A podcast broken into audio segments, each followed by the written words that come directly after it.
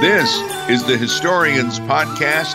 I'm Bob Cudmore, joined by Dave Green on the first uh, podcast of 2018. How you doing, Dave? I'm just fine. Thanks for asking, Bob. I thought that in this particular podcast, the uh, the holidays sort of end with a well, they end with a boom or a whimper, one of the two, uh, and they, we kind of move on to what's going to happen for the rest of the year.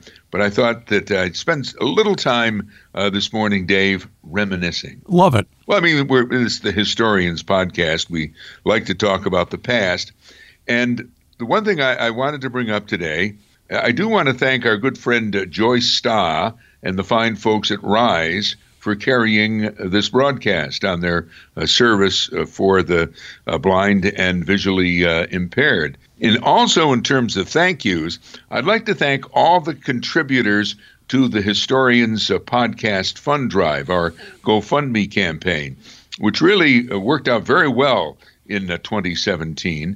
We raised $4,130 in 2017 uh, and I, have got the list of the people here. Some of them I, I don't know, but the ones I, I do know, I'll um, make you know some more words about them. Uh, and this is in chronological order. Here's how the contributions came in from Susan Brown, and then from Audrey and Rob Kupferberg. I don't know if you uh, hear them, uh, Dave, but uh, they both live in Amsterdam, and they're both professors of movies. I think you'd like to be a professor of movies, professors of film down at uh, University at Albany, and uh, more Rob, but both of them are frequently heard on uh, public radio, WAMC, uh, talking about the movies. And then um, Barbara Segan Gould, who is uh, one of my relatives, and she's been very kind to me over the years. She was really one of the uh, bigger donors this year, and she lives down in Connecticut. She'd worked in the pharmaceutical industry. Then uh, Norma Jean Qualls, who's a, a great fan of the weekly Focus on History column. Then Annette Berkowitz, who uh, we've interviewed a couple of times on the program, Dave. The last time, remember, we talked to her about the zoo. She had a very interesting picture on the uh, cover of her book. Yes, showing a, a, mountain lion friend of hers, kind of her, a mountain lion that she yeah. worked with a lot at the N- Nice animal, don't uh, get too close. And then we come to John Lauriello and his family. Uh, John has really been, uh, over the years, one of uh, my, my biggest benefactors, and he's always there when uh, some folks from the Amsterdam area uh, need financial uh, help for a, a worthy cause. John's a native of Amsterdam, but he lives in Birmingham, Alabama, where he's become quite renowned in the real estate field. And again, he's often called upon to uh, help people in his hometown of Amsterdam, New York. Other uh, contributors uh, Mary Lou Reed, uh, Larry Sizdek, John Naple. Let me say a few words about John Naple. He's uh, very uh, involved with work at the Amsterdam Free Library, where I also do some things. for example, we're doing our Amsterdam Reads program this year. John's quite an environmentalist. He's led tours of the Chuctanunda Creek uh, in Amsterdam, uh, up and down the, the creek. As you might imagine, Dave, I've not gone on those tours. Mm-hmm. Uh, Nothing to do with the great outdoors. I know I'd be afraid of slipping and falling into the creek. And then Jim Richmond, who's also been on this uh, program. Jim uh, writes about the war on the Middle Line in uh, in Saratoga County. Elise Demboski, Don Papson, and uh, Don has been uh, with us. He's uh, co-authored a couple of books on the Underground Railroad. And Mike Hauser, Mike is very much involved in sports history up in uh, up in Fulton County. Then Tara Heim Norman, uh, she splits her time between uh, Florida and also I think it's Lake Pleasant in upstate New York, where she and her husband spend a good number of um, months in the warmer weather. And Tara has become an author herself she wrote a book which we talked about uh, with her called The Vindication of Louis Roach, where she took an old murder case and really investigated it and came to the conclusion that the wrong man was executed for the crime. David Mance, also a contributor. Uh, David uh, has frequently uh, commented on uh, the history uh, things that I write about or that we, we do. He was he's especially interested in the origin of the name Tribes Hill, which could take us the rest of the program if we started talking about it. Then there's Dave Northrup. Uh, Dave's also been on the, the program. He's an Amsterdam native and very generous to the podcast fund. His uh, latest book has to do, in fact, we're, we're going to talk about it in a moment when uh, I read a, a column from uh, Focus on History. Uh, he has written a booklet about a power plant, uh, which is near Amsterdam, that's really a very beautiful building. Linda and Tom Hobbs, uh, Jack Moran, uh, Reverend Walter Smith. Ho- I'm hoping to uh, get in uh, a little bit of the Reverend's writings. He is a rail fan. He's interested in railroad history. And Reverend Walter Smith was with us this past year. Also, another frequent guest and a contributor to the fund was uh, Peter Betts, uh, the uh, former Fulton County historian, professor emeritus at Fulton Montgomery Community College. And Pete uh, writes a column for the Leader Herald newspaper. Then there's Lynn Herzig, who uh, lives up in the Tug or grew up on the Tug Hill Plateau, wrote a book about growing up, and we had him on the show. Ken Garrick, and Christina Baker Kline, really a famous author, and we've interviewed her a couple of times. Uh, she is uh, one of the, one of her books that probably the best known is the one about the orphan train. Uh, Rich Trotz, uh, Ken Garrick, Eleanor Brooks, uh, one of our contributors. Eleanor is the historian in the little town of Bleecker, I always seem to be drawn to writing stories about Bleecker, which is north of Gloversville in the southern Adirondacks. And then the colonel, Colonel Dave uh, Traskus, retired, uh, very uh, interested in military and Polish American history. Christopher Kelly, who uh, has been on uh, several times.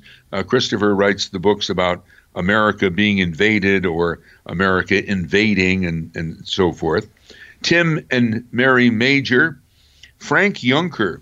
Uh, Frank Junker and I have had kind of a working relationship for over a decade. Uh, he's the man who operates MohawkValleyWeb.com. He's a retired uh, com- uh, computer professor from Fulton Montgomery Community College. And MohawkValleyWeb.com is where my focus on history columns in, from the Daily Gazette are archived. Phil Weaver had an opportunity to meet him at some of the conferences I've attended in the recent years about the American Revolution. He's well known as a, a reenactor and uh, provides supplies for people who do that kind of thing. Then Tony Benjamin, who was a former editor of the Amsterdam Recorder. He's now living out in Colorado. Uh, and uh, Tony and I used to uh, do talk shows together at an at an Amsterdam radio station, and then we had six people who were anonymous, and uh, it would be nice to give their names. Some of them uh, well known, some not, uh, but they wanted to be anonymous, so they're anonymous. And now the new campaign is underway.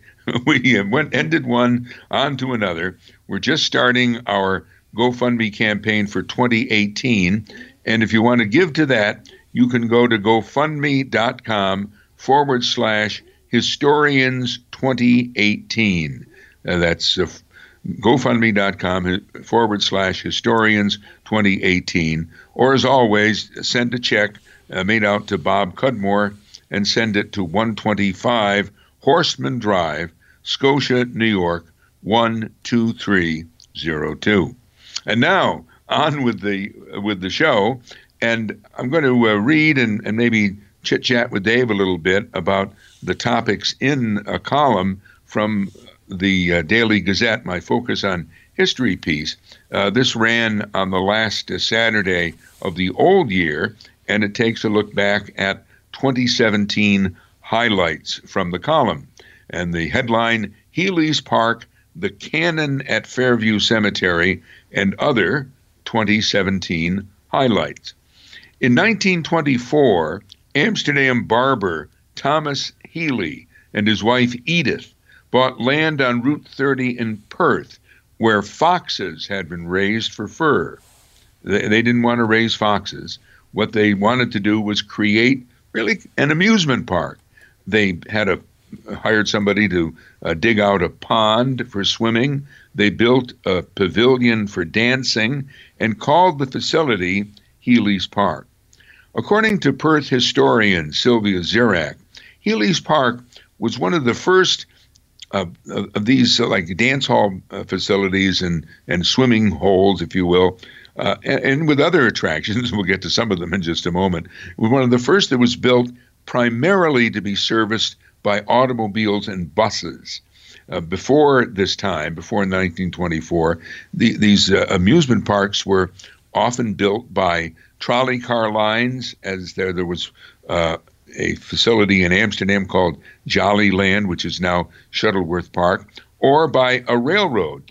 The Fonda Johnstown and Gloversville Railroad had built a big amusement park in the Adirondacks near Northville, uh, which ultimately uh, closed when that area was flooded for creation of the Sacandaga Reservoir. But Healy's Park was right there on Route 30, a few miles away uh, from Amsterdam, and Healy ran a shuttle bus to the park from Amsterdam to get people there. Others came in their own cars.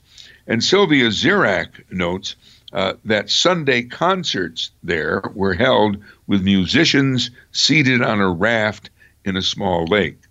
I must say they did have some other activities there, according to some or a couple of newspaper clippings, or uh, about the arrest of well three men they were not hauled off to jail or anything, but they were just fined. One of them was Mr. Healy, and the offense having a slot machine at one of the buildings at uh, Healy's Park, and that was, I believe, in the late 20s. When prohibition was repealed in 1933, Healy opened a dance hall bar, which proved very popular, although there were some complaints about uh, parking and noise from some of the the residents nearby. Although I imagine it was pretty uh, much a, a, secluded area at the time. And another kind of ex- well exciting and untoward thing happened at Healy's Park in 1934. Several men were charged with trying to burn down the dance pavilion. Never did quite get the story behind the story as to why they did it. The men were scared off when they were approached by Healy and by his uh, night watchman. The pavilion, the dance pavilion, uh, they, things kind of changed. It became a roller skating rink in the 1940s, but the park continued. Mrs. Healy, Edith Healy, died in 1942, and Healy's Park uh, continued after World War II, although Thomas Healy retired kind of from active management but the park closed sometime in the late 40s or early 50s. I honestly never came up with a specific date for it. Thomas Healy died in 1966. And as uh, one gentleman who has a uh, website where he talks about uh, abandoned landmarks uh, said he thinks that Healy's Park was more famous as a ruin than as an operating facility because I remember it as a ruin. You know, when we'd be driving up uh, Route 30 going from Amsterdam up to Great Sacandaga Lake, you'd pass Healy's Park, and, and some, depending on what year it was, there were still some of the things remaining, like the maybe the dance hall pavilion and and, and other stuff. Eventually, the whole place was uh, bulldozed and its trees cut down for lumber. I don't imagine, Dave, you've gone much to dance hall pavilions, probably. No, I can't say I can't say I have, Bud, but does sound interesting. Yeah. I've seen a lot portrayed in the old uh, movies from the 30s. Yeah, well, it was that kind of place. You know, people driving those big cars and uh, going up to a, a place for fun on a Saturday night. The second story in the year end column on Focus on History had to do with the cannon at Fairview Cemetery. Fairview Cemetery is in Amsterdam. A large cannon that marks the veterans plot at Amsterdam's Fairview Cemetery was forged during the Civil War. City historian and military historian Robert von Hasseln wrote, quote, It was born, that is the cannon, in 1864 in the fires of the cast iron forges of Builders Foundry in Providence, Rhode Island. Apparently, never saw service in the Civil War, although it was built during the Civil War. And in 1877, this particular cannon was, I think the term is rifleized. It was converted into an eight inch rifle. Before that, the cannon uh, was uh, a type of cannon called a Dahlgren gun, named for an Admiral Dahlgren who invented it. Uh, before it was converted to, or f- before it was rifleized, it, the cannon fired cannonballs, big, you know, round spherical cannonballs, which was state of the art in 1864. But by 1877, uh, naval technology or armament technology had advanced, and the, the thing now was the a rifle, not a rifle like you'd use for deer hunting or anything like that, but similar concept. It, it had an eight inch shell uh, that was fired from the cannon, and uh, and it spun as it went on its way to uh, its target, and that just apparently made it better. Well, anyway, uh, in 1877, this particular cannon was converted into an eight inch rifle, probably at the West Point Foundry in Cold Spring, New York. The gun finally did see naval service. Don't know if it was ever fired in anger at anyone, but it was placed on board various vessels, including the USS Monongahela, the USS Pensacola, and the USS Essex. When Fairview Cemetery was established off Steadwell Avenue in Amsterdam in 1899, members of the Grand Army of the Republic, the Veterans Organization for Union soldiers uh, after the Civil War, the Grand Army of the Republic, it was usually called the GAR, wanted to create a veterans burial plot at Fairview Cemetery, as they had created one at uh, Green Hill Cemetery uh, in Amsterdam. In 1906, the Reverend Putnam Cady of Emmanuel Presbyterian Church on Guy Park Avenue in Amsterdam kind of took up the cause of the cannon. He gave a talk about his world travels, which raised funds to ship and mount the gun in Amsterdam. And one personal note that uh, Robert von Hasseln uh, was was telling us uh, is that he, von Hasseln, and his wife Maria Riccio Bryce live in the house on Guy Park Avenue in Amsterdam where Reverend Cady used to live. That's the story of the cannon at Fairview Cemetery. And then another story in our year end uh, wrap up issue had to do with the beautiful power plant. One striking architectural landmark in our area is a former coal burning power plant on the Mohawk River Barge Canal in the town of Florida and of Amsterdam. Dave Northrup, who I mentioned in in our uh, contributors list, Dave Northrup has written an illustrated booklet called Adirondack Power and Light Amsterdam Steam Generating Station. Work began on this facility in 1920. The architects were McKim, Mead, and White of New York City, apparently the same folks that designed Grand Central Station. At first, the steam plant had just two smokestacks. In 1923, the building was expanded to its current size with four smokestacks. Now, this building is on the south side of the Mohawk River, but the best, best view of the structure is from the north side. Uh, you see it as you travel along Route 5, or you see it as you travel on the train tracks. If you're a rail passenger, uh, you see it from, from there, if you're on the right side of the train, of course, uh, as the train passes through Cranesville on the other side of the Mohawk River. And especially years ago, when they lighted this at night, it was really beautiful. We, the, the other day, uh, Audrey and I, well, we drive by there frequently now, and uh, there was some light on, on the building, and it still looks uh, looks pretty nice. It really uh, hasn't deteriorated because even though it's been abandoned by the power company, it's still in use. And let me explain. Uh, because of increased reliance on hydroelectric power, this uh, power plant just east of Amsterdam stopped generating electricity in 1950. It just sat there for a long time, but ultimately, in 1964, the building was purchased by Cranesville Block Company, and they use it for manufacture and storage of uh, stone products. Have you ever seen that, Dave, on Route 5? Yes, I have. Plant? The uh, people on the trains, like back, uh, Dave in his booklet has a, a quote from uh, a, a, rail passenger who was just, you know, just astounded because you figure you're traveling, you know, through upstate New York, you aren't seeing an awful lot if it's dark out. And all of a sudden, there's this building, and almost it looks sort of like that. I don't know. I was going to say the Taj Mahal, but it's uh, it was quite a sight in, the, in its day. And the last column, or the last uh, section of uh, the column, which had to do with uh, the highlights of 2017 in Focus on History, Reid Hill's favorite teacher. Florence Dabrowski Collins lived most of her life in the house where she grew up on Amsterdam's Pulaski Street. Born in 1911, the Dabrowski family had come to America from Torun, Poland, the birthplace of Copernicus. Her given first name was long, and according to her son, she decided to, instead of using her real first name, call herself Florence because she of a neighbor woman who had that name.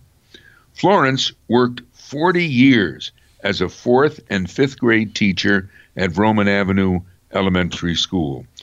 She married Henry Polierski in 1939. Henry died in 1943. She married her second husband, postal worker Andrew Collins, in 1951. Their son, David Collins, became a pediatric anesthesiologist. Teaching reading was one of her specialties, both to her classes, and she also taught English as a, a second language to the city immigrants in Amsterdam. One high point in her career was in 1955 when she and her class, and I must say I was in that class, produced two programs on the Eskimos of Alaska for WRGB television. When Florence Collins walked home, she was sometimes accompanied by an honor guard of her of her students. She was so popular. She retired from the school system in uh, 1976. Before her death, she had moved to a facility in Pennsylvania uh, near her son and daughter-in-law. She died uh, April 8th of 2017 at age 105. And those uh, are the, or that's the, the story from my last uh, column of 2017 for the Daily Gazette, Focus on History, looking back at uh, some of the uh, history highlights. You're listening to the Historians Podcast. I'm Bob Cudmore, along with uh, uh, Dave Green, standing by. And we have a few minutes left. I just want to read some of a column written by one of the contributors uh, to our program, we interviewed the, the gentleman, Reverend Walter Smith, who's uh, a minister up in the North Country of uh, New York State. But he's well known, I would say, to thousands of rail fans who are readers of the Bridgeline Historical Society newsletter. He writes the uh, column reminiscing about being a rail fan. He just likes to watch trains and uh, his uh, his most recent column in the Bridgeline uh, was titled "The Lady and the Trains." Most readers know that on March 19th of this year, my wife died. Betty Collar Brown Smith was 90 years old. We'd been married over 55 years. She'd been ill for a long time before her last death. I was touched to receive greetings from the Bridgeline fraternity the time of her passing. Three friends sent mass cards. I was particularly moved by these expressions of faith. Thanks to everyone. The above is an introduction to an experience that has been lived out by almost everyone who reads this column. The adjustment every spouse has when they are married to a rail fan. Betty had at one time been an employee of Western Union and had ridden several trains in the late war years. But to her, a train was not a thing of romance, it was simply a method of transportation. She'd never met anyone who loved trains for their own sake. She didn't catch on at first. When I would come to visit her in the evening, I always left just before a train to St. John and Halifax would come whistling up through the college town of Orono, Maine. Even on our honeymoon, she didn't seem surprised that we ate breakfast in the sprawling Canadian Pacific Depot at McAdam, New Brunswick, with a switcher outside the window banging cars and making up a couple of uh, freights. She knew I owned an HO American Flyer train set, but supposed this was a childhood hangover. But uh, Reverend Smith uh, goes on to say what really brought out the truth was a visit from the late Bob Buck and his family to our home in Maine over one weekend. Bob brought a camera and projector and boxes of rail slides, the then favorite medium of rail fandom. We watched hours of slides, commenting on them, while Betty stood aghast at the kitchen door. She told me later that she was thinking, My God, they're serious about this. The next year, we were living in New Hampshire, where I was serving two churches. I've told the story before at a reception for the new pastor, me, at the Bath Congregational Church, as we stood holding cups of punch and munching cookies, the unmistakable sound began to be heard over the roar of the of the river that was in the area. She said, I declared loudly, It's a train! And I headed for the door, bolted for the door. A half dozen men followed to watch a Boston and Maine uh, train pass on the other side of the river. The reception proceeded with no further interruptions, but afterward I was told sharply that I had surprised people. It wouldn't be the last time. And as Reverend Smith uh, notes, his wife uh, did pass away uh, in uh, 2017, and they did go on a whole bunch of train trips together uh, they never did make a, another trip uh, out to the west, uh, but uh, the Reverend Smith ends the column by saying how he is now getting together or, or, or, planning for a big trip out west to visit his late wife's relatives, actually, on Amtrak, and he he'll be passing through our area on the Lakeshore Limited. So that's the story of Reverend Walter Smith uh, from Reminiscing in the Bridgeline Historical Society. And I know you like trains, Dave. I, d- I do love trains. I do admit it, Bob. You also hired me as your timekeeper. We've got about yes. 20 seconds. All right. Well, I think it's uh, uh, it's time to dr- draw the curtain on this first Historians podcast of 2018. We look forward uh, to having you be in, in the audience for us as the year continues. Uh, this has been the Historians Podcast. This is Bob Cudmore.